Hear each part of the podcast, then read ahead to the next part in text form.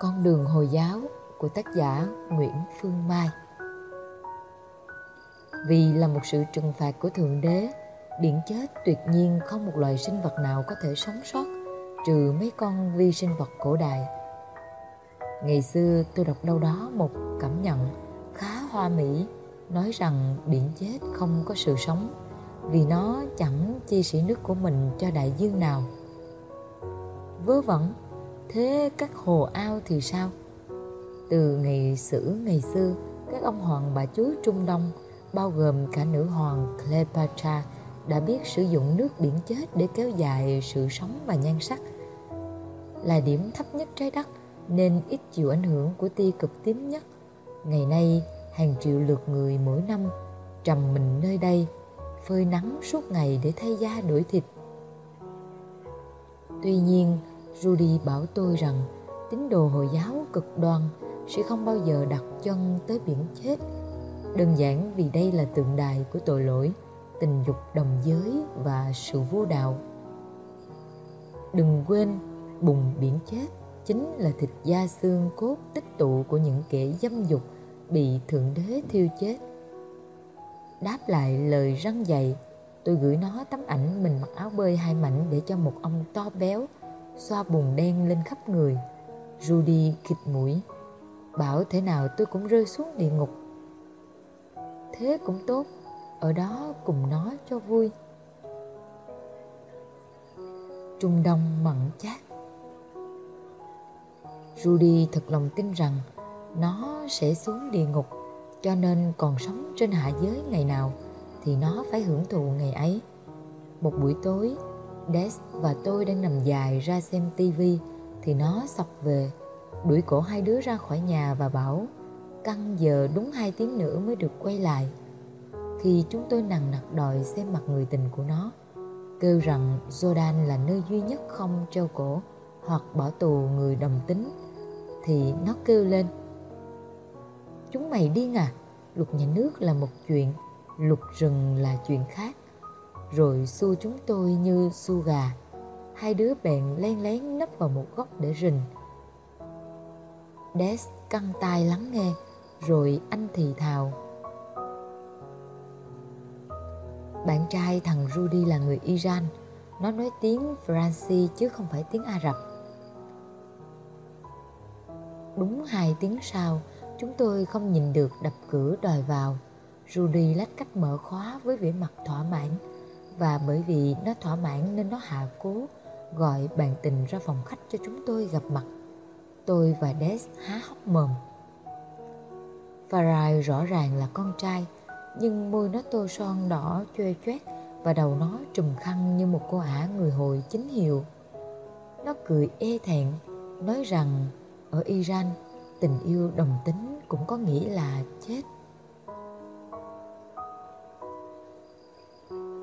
Chú ý rằng Faran nói tình yêu đồng tính chứ không phải tình dục đồng giới. Hai cái này khác hẳn nhau và sự lầm lẫn giữa cái trước và cái sau sẽ có kết quả là một mạng người bị treo cổ lủng lẳng, bởi tình yêu đồng tính sẽ đáng tội chết, còn tình dục đồng giới thì là chuyện thường ngày ở huyện. Tôi có đọc một tài liệu nói rằng khắp trung đông, nhục dục đồng tính là một tập tục xưa như trái đất rằng môi trường nam nữ thụ thủ bất thân khiến cho những mối quan hệ thịt da giữa người cùng giới trở thành một phần điều tương tự xảy ra trong các trại lính và nhà tù, nơi hóc môn nam tính cần được giải tỏa hơn là tình cảm yêu đương chân thật. Tại Afghanistan, nam nữ sống cách biệt đến mức tình cảm thương mến, ân cần, chăm sóc hầu như chỉ có thể nảy nở giữa những người đàn ông với nhau chuyện thậm chí trở nên tức cười khi năm 2002 một đơn vị lính Mỹ đổ bộ tới vùng Pashtun để săn lùng khủng bố Taliban. Taliban thì chưa thấy đâu, nhưng đám lính Tây đẹp trai ngời ngời, sợ hãi ra quần khi liên tục bị các nhóm đàn ông Afghan năn nỉ, đòi sơn móng tay, đòi vuốt tóc, sờ má, sờ môi. Một người đàn ông Afghan khi được giải thích làm thế nào để có con với vợ mình đã thành thực thốt lên – làm sao tôi có thể mê đắm vợ tôi được Thượng đế chẳng đã tạo ra phụ nữ là giống loài, không sạch sẽ đó sao? Những người đàn ông giàu có và quyền lực, ai cũng sắm cho mình một cậu bé xinh đẹp để nhảy múa và đêm vê vần, vò gọi là Helicon hay Bacha. Vùng Kandahar và Batun nổi tiếng bởi những bài thơ ca tụng các thiếu nam da mặt mịn màng. Dân tình đồn rằng ở đây, trên trời những con chim bay chỉ còn một cánh, cánh còn lại chúng nó bận che lỗ hậu môn. Cuộc sống nhục dục ở Trung Đông cứ mặn chát một cách yên ả như vậy dưới thời Ottoman cho đến khi các nước phương Tây nhảy vào đô hộ và rống lên gọi tên các hành động của dân bản xứ là homosexuality để phân biệt với heterosexuality. Thế là Trung Đông nhảy dựng hết cả lên vì chẳng ai chịu nhận mình là người đồng tính cả. Làm sao mà tôi lại gây được? Tôi lúc nào cũng nằm trên.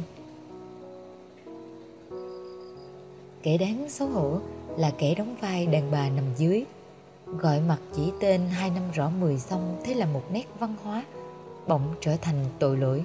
Thế là thành ác mộng. Thế là thành vô số các phương pháp chữa trị vô dụng như sóc điện, bắt tự sóc chai rồi phóng tinh, thậm chí khâu nhỏ lỗ hậu môn, để chỉ còn cảm giác đau đớn khi giao hợp. Luật rừng mà Rudy nhắc đến thì rùng rợn, với những ngục hình tra tấn mang rợ, với cầm tù và bị hãm hiếp bởi những gã cai tù đói xét. Một người đồng tính ở Palestine bị bắt đứng trong hố phân ngập đến cổ rồi bị lột hết quần áo và bắt ngồi lên chai Coca-Cola cho cái cổ chai cắm ngập sâu vào giữa mông. Khi xác kẻ tội đồ bị ném trả về nhà, hậu môn của anh bị lèn đầy keo đặc. Tôi nổi hết cả da gà da ốc nhưng mà Mai yên tâm, Farhan sắp phẫu thuật để trở thành phụ nữ rồi. Khi đó chúng tôi sẽ cưới nhau và ở bên nhau trọn đời. Tôi há hết cả mồm như cá ngảo, Lại thêm một bất ngờ nữa của Trung Đông. Cuộc phẫu thuật chuyển đổi giới tính của Farhan sẽ được chính phủ Iran tài trợ hẳn 1 triệu 200 đô la. Té ra, Iran là nơi treo cổ các đôi uyên ương đồng giới nhưng cũng là đất nước có số người phẫu thuật chuyển đổi giới tính đông hàng thứ hai trên thế giới chỉ sau Thái Lan. Theo quan niệm của tòa án Hồi giáo Sharia tại Iran, chỉnh sửa lại giới tính là điều cần thiết miễn là trai cho da trai, gái cho ra gái. Ai mà lớ xớ ở giữa thì mới thì mời lên dàn treo cổ. Tôi rời Jordan hào hứng kết luận với Rudy là xét ở Trung Đông ngược lại với đá bóng ở Việt Nam. Ở Việt Nam, ai cũng nói về bóng đá, trừ từ trong nhà ra vỉa hè, nhưng chẳng mấy ai đá bóng. Ở Trung Đông, ai cũng bận biểu với những hoang lạc và tội lỗi của Seth, nhưng chẳng ai dám mở mồm thốt ra một câu. Từ ngày rời Jordan, cứ mỗi lần ngửa mặt nhìn trời là tôi có cảm giác con chim nào cũng chỉ bay bằng một cách. Palestine mê cung của niềm tin. Tôi còn nhớ những ngày rất bé, chừng 10 tuổi, đọc báo thiếu niên có một bài viết tự là Palestine Nuna Ducks Palestine là của người Palestine bài viết có hình ảnh một cô bé trạc tuổi tôi, mắt mở to, thảng thốt đôi mắt ấy in sâu dai dẳng theo suốt những năm tháng tôi lớn khôn.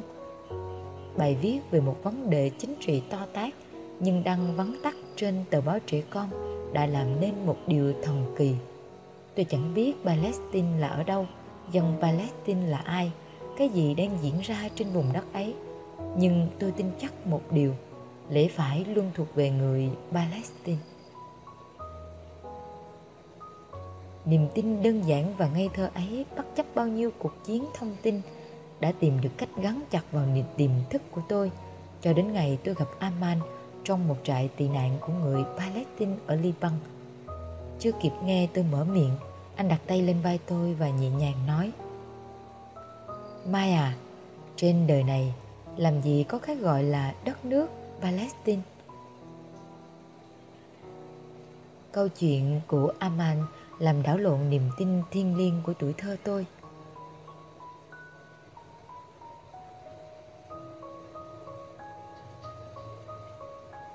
Đất lành chim đầu, cú cáo trị vì từ xa xưa khoảng hơn 3.000 năm trước, vùng đất rộng lớn phía tây bán đảo Ả Rập là nơi sinh sống của một số tộc người Ả Rập. Rất nhiều bộ lạc khác cũng di cư đến đây như một quy luật tất yếu của dòng chảy cuộc sống. Hai trong số những bộ lạc di cư này là tộc người Israel đến từ Ura, thuộc Iran bây giờ. Do họ tin rằng Thượng Đế đã hứa ban tặng cho những đứa con cưng của mình một miền đất mới trù phú Điều này được viết trong kinh cựu ước của những người Do Thái. Tộc người thứ hai từ vùng đảo Crete Hy Lạp bây giờ cũng vượt biển tới đây tìm nơi sinh sống mới. Người từ đảo Crete mạnh mẽ thiện chiến, trở thành kẻ thù của nhiều tộc người khác do chiếm được nhiều đất đai, thậm chí gây hấn cả với Pharaoh Ai Cập. Họ được người Israel gọi là Palestine, tiếng Anh là Philistine Họ có nghĩa là những người di cư và chiếm đóng. Cái tên Palestine lần đầu tiên được nhắc đến bởi một nhà sử học Hy Lạp ám chỉ vùng đất nơi những người có nhiều bộ tộc khác nhau cùng đến di cư và tranh chấp. Hơn một ngàn năm sau đó, khu vực này nằm dưới sự trị vì của đế chế La Mã rộng lớn. Tộc người Israel khi đó đã lớn mạnh và thành lập nhà nước vững vàng nhưng cũng không thoát khỏi ách đô hộ của La Mã. Họ liên tục nổi dậy. Hoàng đế La Mã sau khi đập tan một cuộc cách mạng của dân Do Thái Israel thì quyết định đổi tên quốc gia này thành Palestine, sắp nhập vào cả với vùng đất rộng lớn của các tộc người Ả Rập gốc quanh đó nhằm xóa bỏ triệt để dấu ấn của nhà nước Do Thái. Cái tên Palestine và người Palestine tiếp tục được Syria đế chế Thổ Nhĩ Kỳ và đế chế Anh dùng để chỉ vùng thuộc địa bao la của mình. Vùng đất tên là Palestine đó, một vùng đất không có đường biên rõ ràng, với một vài thành phố lớn và hàng trăm bộ lạc sống bên cạnh nhau. Người Ả Rập, người Do Thái, người Thiên Chúa, người Hồi, người từ đủ các cành nhánh tôn giáo nhỏ hơn, tất cả bọn họ đều tự nhận mình là người vùng Palestine. Đó không phải là một quốc gia độc lập mà đơn giản chỉ là một cái sân chim. Tuy nhiên, đất lành không những chỉ có chim đầu mà còn có cả cú cáo muốn trị vì. Hai đế chế lớn La Mã và Thổ Nhĩ Kỳ Ottoman coi Palestine là thuộc địa của mình, nhưng giữ nguyên vùng đất này với cấu trúc thành phố tự trị và bộ lạc. Ottoman hùng mạnh chừng được 500 năm thì hai ông lớn Anh và Pháp nổi lên để đánh sụp Ottoman.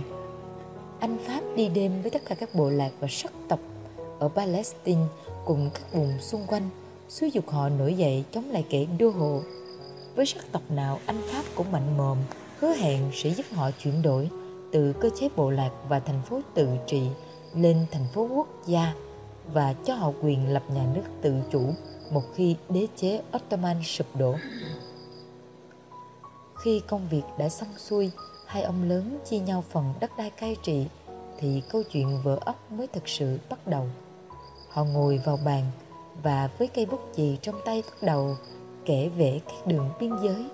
Một vùng đất rộng lớn nhoáng cái đã trở thành năm quốc gia mới toanh. Mỗi đường biên là một mưu mô toan tính vô cùng cẩn thận. Đại để là làm thế nào để các quốc gia mới sẽ không bao giờ yên ổn, sẽ lúc nào cũng chênh vênh, thế thì mới dễ cai trị chi để trị mà và thế là từ cơ thể Syria, Liban được Pháp xé ra hình thành một quốc gia mới để sao cho sắc tộc tôn giáo Thiên Chúa, Hồi giáo, Sunni, Shia và Hồi giáo dòng Ruye sẽ luôn phải về chừng nhau. Kuwait được Anh để non bằng cách vặt một mẫu từ Iraq nhằm mục đích chắn đường Iraq không cho ra biển sau này, cuộc chiến Iraq mang quân đánh Kuwait chính là để đòi lại đất ngày xưa. Đồn rằng khi đang khi đang vĩ đường biên giới Jordan thì tự dưng ông Chu Chiêu hắt hơi một cái. Thế là lãnh thổ của Jordan ngoặt vào sau đi một phát. Chu Chiêu quẹt nước mũi, cúi xuống và tiếp tục đưa bút lượng trở lại vị trí cũ. Thế cho nên đường ranh giới của Jordan trông mới kỳ quái như vậy. Cứ thế, các quốc gia mới của bán đảo Ả Rập được hình thành dưới quyền đô hộ của Anh và Pháp. Chẳng có nước nào được độc lập trọn vẹn, thậm chí tộc người Cu với dân số tới 40 triệu, dù được hứa sẽ cho lập nước, nhưng cuối cùng cũng bị phản bội trắng trợn. Khi vùng đất nơi họ sinh sống bị chia thành năm phần, nằm ngửa mặt gian chân, gian tay, mỗi phần thuộc về lãnh thổ của năm quốc gia khác nhau. Người khua cho đến bây giờ vẫn là dân tộc không quê hương, lớn nhất và thảm thương nhất trong lịch sử hiện đại. Quay trở lại thời điểm người anh đi phân phát lời hứa không những hứa suông họ còn hứa ba tầng chồng chéo lên nhau cho ba nhóm đồng minh khác nhau vùng Palestine rộng lớn được hứa được hứa khi Ottoman sụp đổ sẽ dành cho các bộ lạc Ả Rập để thành lập một hợp chủng quốc thống nhất rồi cũng chính miếng bánh đó lại được hứa cho gia tộc Hashemi danh giá từng thống trị vùng đất thánh Mecca của Hồi giáo. Cuối cùng, miếng mười ngon béo được dùng để nhử một dân tộc đã hàng ngàn năm mất nước và tan tác khắp chân trời góc bể nhưng vẫn đau đáu nhìn về vùng đất tổ ở Palestine, người Do Thái. Trở về miền đất hứa, theo kinh cựu ước của người Do Thái, cách đây 3.000 năm tại vùng Palestine, vua David lập nên vương quốc Israel, nơi thành Jerusalem là nơi trái tim của tôn giáo. Với dân tộc Do Thái, Vùng đất này là những gì Thượng Đế đã hứa với tổ phụ của họ, Abraham. Như Kinh Cựu Ước đã ghi, ta ban cho con cháu của ngươi mảnh đất này trải rộng từ sông Ai Cập đến sông Euphrates. Vì thế đây còn gọi là miền đất hứa. Đổi lại, Abraham và các con cháu của ông phải thực hiện nghi lễ rạch bao quy đầu, một cuộc phẫu thuật nhỏ mở phần da ở đầu dương vật để được công nhận là người thừa kế miếng đất hứa việc tại sao thượng đế lại đòi hỏi một cái điều kiện có vẻ trời ơi như vậy thì sẽ còn nhiều tranh cãi nhưng đại đa số cho rằng rạch bao quy đầu sẽ vệ sinh hơn do cặn bã không còn nơi tích tụ và nghi lễ này cũng mang tính tượng trưng cho việc mở trái tim mình để hoàn toàn cởi lòng không vẫn đục với Chúa. Tại Jerusalem, con trai của vua David là vua Solomon xây một đền thờ thiên hùng vĩ nơi cất giữ bản 10 điều răn của Thượng Đế, nổi tiếng. Cũng ở vị trí đền thờ thiên này là tảng đá nền, nơi người bắt đầu công việc tạo dựng nên trái đất, nơi người vung đất nặng, nên Adam ông tổ của loài người và đây cũng là nơi người thử lòng sùng đạo của Abraham bằng cách yêu cầu ông hiến dâng mạng sống của chính con trai mình. Abraham thi hành lệnh giết con Thượng đế chứng nhận lòng trung thành tuyệt đối của ông và thay thế chỗ của con trai ông bằng một con cừu. Người Do Thái dựng nước chưa được bao lâu thì liên tục bị xâm chiếm bởi hết đế quốc này đến đế quốc khác. Người dân bắt đầu cuộc lưu lạc kéo dài hàng nghìn năm. Đền thờ thiên bị người Babylon tàn phá, xây dựng lại thì đền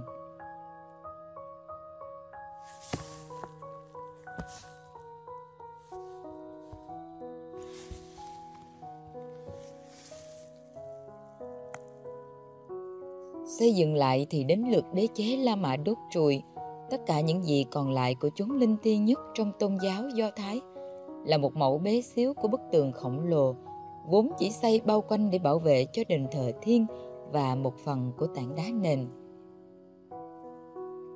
Người Do Thái ở Jerusalem cứ mỗi chiều tối thứ bảy lại tập trung dưới chân bức tượng của độc, vừa đọc kinh cựu ước, vừa dập đầu than khóc Cái cách than khóc khi cầu kinh của người Do Thái cũng rất đặc biệt. Họ gặp người liên tục đổ gục đầu về phía trước như một kẻ lên đồng. Trên tay cầm cuốn thánh kinh nhỏ xíu, vừa khít trong lòng bàn tay. Phụ nữ thường trùm lên đầu một chiếc khăn, đàn ông đội một miếng vải tròn nhỏ, thể hiện sự tôn kính. khi họ bước đi những chùm dây dài thò ra ngoài cuốn xoắn theo từng bước chân tất cả để nhắc nhở người do thái rằng trên đầu và xung quanh luôn có thượng đế. Thượng đế sẽ ngóng nhìn và mỗi lời ăn tiếng nói, mỗi hành động, mỗi lời thở than của họ đều có thể lay động tới đấng tối cao. Tôi tìm đến Wallingford vào đúng một chạng vàng cuối tuần như thế. Từ trên một góc phố cổ nhìn xuống, bức tường được chiếu sáng rực rỡ. Phía dưới chân tường mặt đất đen thẫm lại bởi màu áo của hàng ngàn người dân Jerusalem. Tôi theo chân những người phụ nữ tiến lại gần chân tường, chọn một góc thật sâu, thật khuất và lặng lẽ để mình chìm đuối trong tiếng khóc, tiếng cầu kinh, tiếng than thân thống thiết. Thật khó có thể tưởng tượng người Do Thái đã than khóc vật vã như thế này suốt hơn 2.000 năm qua đó là một nỗi đau được truyền từ đời này sang đời khác. Không có cơ hội hàn gắn, sẻ chia và lãng quên. Có những thời kỳ người do thái thậm chí còn không được bén mảng đến gần jerusalem nếu không muốn bị khép vào tội chết. Mỗi năm một lần, vài vị vua của đế chế cầm quyền La Mã hào phóng ban tặng cho họ một ngày được đặt chân vào thành Jerusalem, đến gần bức tường và cũng chỉ đủ thời gian để mà than khóc cho một đất nước tan tác, một tôn giáo bị vùi dập, cho số phận chốn thiên liêng nhất của linh hồn dân tộc đã bị đốt thành tro tàn, chẳng còn mấy dấu vết. Tuy nhiên gì thì gì, lịch sử Do Thái như kể trên vẫn chỉ là từ cái nhìn của tôn giáo. Miền đất hứa sau bao thăng trầm của lịch sử, dân Do Thái chỉ còn chiếm có 3%, phần còn lại đa số là Hồi giáo Ả Rập. Năm 1897, một phóng viên Do Thái người Áo một phóng viên Do Thái người Áo Hung tên là Theodore Herzl, dấy lên phong trào kêu gọi phục hưng nhà nước Do Thái tên là Zionism, bắt nguồn từ chữ Zion, chữ Jerusalem. Kể từ đó, Zionism khiến hàng ngàn người Do Thái quay trở về Palestine – Thượng đế hứa cho họ miền đất này từ 3.000 năm trước. Người Anh gì thì gì cũng đã lại trót hứa cho họ một quốc gia độc lập. Cộng thêm thảm họa diệt chủng Đức quốc xã, giết 5 triệu rưỡi dân Do Thái sau năm 1945, khiến châu Âu cảm thấy cần có trách nhiệm nặng nề đền bù thiệt hại cho một dân tộc vừa bị tàn sát dã man. Khi đó, làn sóng trở về lên đến đỉnh điểm. Người Do Thái từ châu Âu ồ ạt tìm cách mua lại đất đai và bất động sản ở Palestine, khiến người Ả Rập ở đây vô cùng tức giận. Liên Hợp Quốc bèn đề xuất chia vùng Palestine làm hai phần, một cho dân Do Thái Palestine lập nhà nước Israel, một cho dân Hồi giáo Palestine thành lập nhà nước Ả Rập thống nhất. Riêng Jerusalem thì trở thành đặc khu quốc tế do Liên Hợp Quốc kiểm soát dân Do Thái Palestine đồng ý và lập tức thành lập nhà nước Israel. Tuy nhiên, không giống như những đất nước được tạo nên bằng ngòi bút như Kuwait, Liban, Jordan, một trong hai quốc gia được phương Tây vẽ ra lần này lại dành riêng cho một tôn giáo khác Hồi giáo và một sắc dân khác người Ả Rập. Dân Hồi ở Palestine kịch liệt phản đối, họ cho rằng cả vùng Palestine phải được công nhận là một nhà nước độc lập duy nhất và vì đa số dân chúng là người Hồi nên theo nhà nước mới thành lập phải là nhà nước Hồi giáo. Chỉ một ngày sau khi nhà nước Israel non trẻ tuyên bố thành lập liên minh năm nước khổng lồ quanh đó gồm Ai Cập, Jordan, Syria, Iran và Liban đồng loạt nổ súng tấn công với danh nghĩa đồng minh bảo vệ người Hồi Palestine thấp cổ bé hồng. Đất đai giành giật, chiếm đi cướp lại xóa nhọa đường biên vốn do Liên, Liên Hiệp Quốc đề xuất. Israel mới đầu chỉ là tự vệ, sau càng chiến càng hăng, một mình đánh tan tác liên quân Hồi giáo. Năm 1967, trong một cuộc xung đột dài 6 ngày, quân Israel không những đánh bật Syria Ai Cập và Jordan mà còn chiếm thêm vài khoảng lớn lãnh thổ của cả ba nước này. Trên đà thắng thế, chiếm luôn cả Jerusalem làm thủ đô. rồi kiểm soát cả một phần lớn vùng đất của người Hồi Palestine, đẩy hàng chục ngàn dân Hồi giáo tị nạn không còn chỗ quay về. Vì thế nên đây còn gọi là vùng bị chiếm đóng. Liên quân Hồi giáo Ả Rập đành cay đắng chấp nhận thua cuộc, thậm chí phải xuống nước ký hòa ước với Israel để đổi lại các vùng đất bị mất. Cuộc chiến 6 ngày là một vết nhơ đầy nhục nhã trong thế giới Ả Rập, một vết thương không bao giờ lành, một mối thâm thù khiến người Hồi ở bất kỳ đâu cũng có thể biến thành Che Guevara xả thân xối máu để giành lại công bằng cho người Hồi Palestine. Đây cũng chính là lý do tại sao tổ chức được coi là khủng bố Hezbollah, dòng hồi Shia ở Liban, được tung hô vì họ đã đẩy lùi quân Israel năm 2006, một phần nào rửa vết nhơ cho thế giới Hồi giáo. Việt Nam đương nhiên đứng về phía Palestine, thậm chí cuối những năm 80 còn gửi cả cố vấn quân sự đến Trung Đông để giúp quân Palestine. Tuy nhiên, Palestine chưa bao giờ là một quốc gia độc lập và cho đến tận bây giờ vẫn chưa được hoàn toàn công nhận là một nhà nước độc lập. Việc từ chối lời đề, lời đề nghị chia đất của Liên Hợp Quốc và sau đó tấn công Israel bây giờ nhìn lại hẳn là một lỗi lầm chính trị phải trả giá quá đắt. Palestine giờ đã trở thành biểu tượng của mối hận thù tôn giáo, là kho chất nổ tiềm tàng, chỉ cần độc lập là lập tức sẽ bị các nước Ả Rập xung quanh biến thành cái vòi rồng, cuốn lũ xả bão sang phần Israel đến ngọn cỏ cuối cùng. Tôi thậm chí nghi ngờ những kẻ võ mồm này thực lòng muốn Palestine được độc lập, bởi một Palestine tan tác trong bàn tay của kẻ chiếm đóng cũng đồng thời là thứ vũ khí lợi hại để các nhà độc tài Hồi giáo lợi dụng nhằm triệt hạ Israel, khuấy động lòng người hướng đến một kẻ thù chung và đương nhiên là quên đi những vấn đề nội bộ còn đáng xấu hổ hơn gấp nhiều lần. Như người ta lợi dụng một đứa bé bị tàn tật, bị ngược đãi để điều khiển dư luận lòng người. Đứa bé ấy khỏe mạnh lên thì tất nhiên là không ai có lợi. Rốt cuộc cũng là một cách chia để trị, nhưng lại lấy danh nghĩa là tình thương. Chúng ta vừa thưởng thức hai phần nhỏ trong quyển sách con đường Hồi giáo của tác giả Nguyễn Phương Mai. Có bạn nào tự hỏi rằng liệu những gì chúng ta được học, được đọc đã là sự thật? Phải chăng sự thật chẳng qua chỉ là những khía cạnh lấp ghép vì con mắt và cuộc đời con người quá hữu hạn và nhỏ bé trước thế giới này? Tin và thực hành vào bất kỳ lý thuyết nào cũng là một sự mạo hiểm, nhưng phải có sự bắt đầu phải đi như cậu bé trong nhà giả kim dù rằng kho báu thật sự cậu muốn tìm luôn ở bên cạnh cậu song cậu phải đi mới biết điều đó. Có nhiều người cho rằng như vậy là lãng phí thời gian nhưng liệu có thật sự là lãng phí? Đó là đoạn review của bạn văn nguyễn. Bạn ấy đang có một uh, gác sách nho nhỏ uh, có bán uh, thêm uh, biết chay cháo nè rồi uh, phở nè Ờ, các bạn có thể ghé qua ngay ờ, ngay hẻm bao nhiêu mình quên mất nhưng mà các bạn có thể search trên Facebook của mình uh, sẽ thấy uh, một cái bài boss uh, viết về cái quán của bạn. Một cái quán khá là dễ thương thật ra nói quán nhưng mà uh, không phải quán đâu.